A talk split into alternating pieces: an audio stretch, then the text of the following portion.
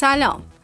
امروز قصد داریم در مورد مقاله‌ای با عنوان جهان پرچت نشسته بر شانه‌های 4 فیل با آقای آیین پژوه صحبت کنیم. پس با ما همراه باشید.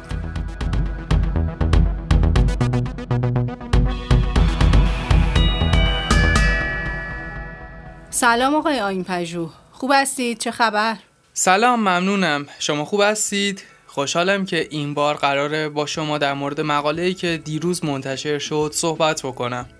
ایده اولیه این مقاله از کجا به ذهن شما رسید؟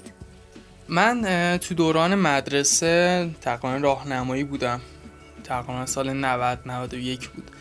بازی رو انجام دادم به نام تیستی پلنت یا همون سیاره خوشمزه که موجود آزمایشگاهی که شروع میکرد به خوردن اجسام کوچیک، حتی از مولکول شروع میکرد تا به اجسام میرسید. کم کم ساختمونا، آدما، شهرها، کشورها، سیارات و کهکشانها تا به جایی میرسیدش دیگه مفهومی بزرگتر از کهکشان رو میخواست نمایش بده و در اونجا نشون دادش که لاک پشت‌هایی به صورت طبقاتی روی هم چیده شدن و اونها رو شروع کرد به خوردن. و برای من سوال بودش که نماد لاک پشت برای نشون دادن بزرگی ایدهش از کجا اومده.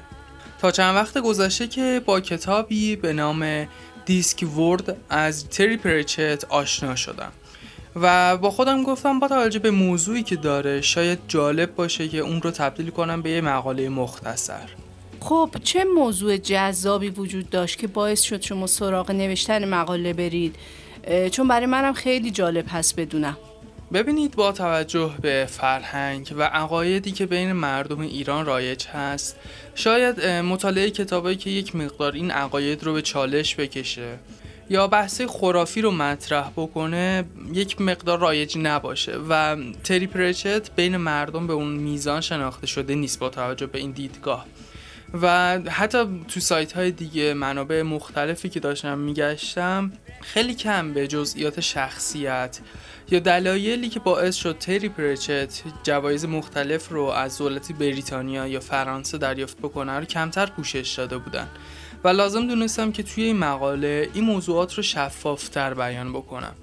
به طور مثال جهان تخت ایدئولوژی هست که یونانیان باستان مطرح کرده بودن و دوران گالیله خب رد شد، اما غیر از اون تری پرچت یک اومانیسم هست و همین موضوع میتونه چالش برانگیز باشه.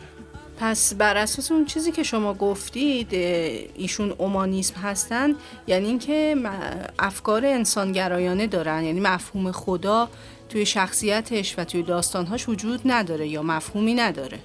دقیقاً درسته. یکی از توصیفاتی که در مقدمه کتاب‌های پرچت اومده این هستش که تمام مخلوقات به شکل طنزآلودی به سخره گرفته میشن توی این داستان‌ها و حتی بعضیشون رو منکر میشه و همین موضوع باعث شده که خیلی توی ایران به این شخصیت و آثارش پرداخته نشه.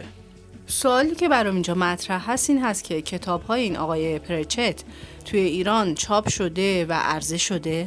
بله، معروف‌ترین رمان ایشون که همون جهان تخت باشه یا دیسکورد توسط یکی از نشریات خوبمون چاپ شده در 5 جلد که هم چاپ خوبی داره، هم طرح جلدش مناسبه، یه طرح جلد فانتزی و علمی تخیلی داره.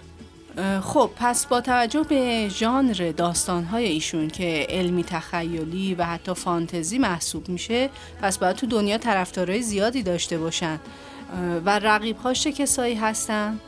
با توجه به اینکه خود پرچت انگلیسی هست و یکی از معروف‌ترین نویسنده انگلیسی دیگه که نویسنده کتاب‌های علمی تخیلی هست، خانم جی.کی. رولینگ هستن و این دو شخص توی هولوش اوایل دهه قرن 21 با هم رقابت سنگینی داشتن توی عرضه کتاب‌های دیسکورد و هری پاتر.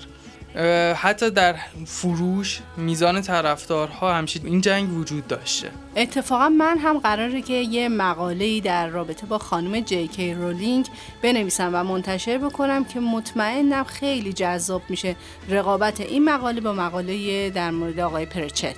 قطعا همینطور هست، چون هر دوشون افتخارات زیادی هم دارن و طرفدارهاشون هم زیاده و علاوه بر این تزهای رفتاری خاص خودشون هم دارن.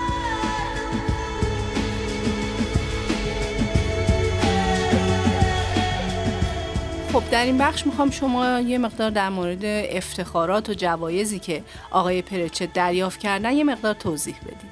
خب اولین افتخار ایشون نشان شوالیه هست که از دولت فرانسه دریافت کردن و میدونید که این نشان نیاز به شایستگی خاصی در زمینه علمی یا نظامی یا تحقیقاتی یا ادبیات داره که ایشون تو زمینه ادبیات موفق به دریافت این جایزه شدن. و بعد از اون توی همون سال اطراف سال 2000 بودش که از دولت بریتانیا نشان امپراتوری رو دریافت کردن که بالاترین نشان در دولت بریتانیا هست. البته مشابه این نشان در داخل ایران به نام ذوالفقار شناخته میشه که دقیقاً معیارهاشون با هم برابری، افتخار تو زمینه علمی یا نظامی یا ادبیات هست. من ترجیح میدم که ادامه این مقاله رو شنوندگان برنامه ما برن خودشون مطالعه بکنن، اینجوری خیلی بهتر هست. من هم موافق هستم و این توضیح رو بدم که داخل مقاله لینک تهیه کتاب‌های آقای پرچت یا همون 5 جلد دیسکورد موجود هست. پیشنهاد میکنم حتما این کتاب جذاب رو بخونید.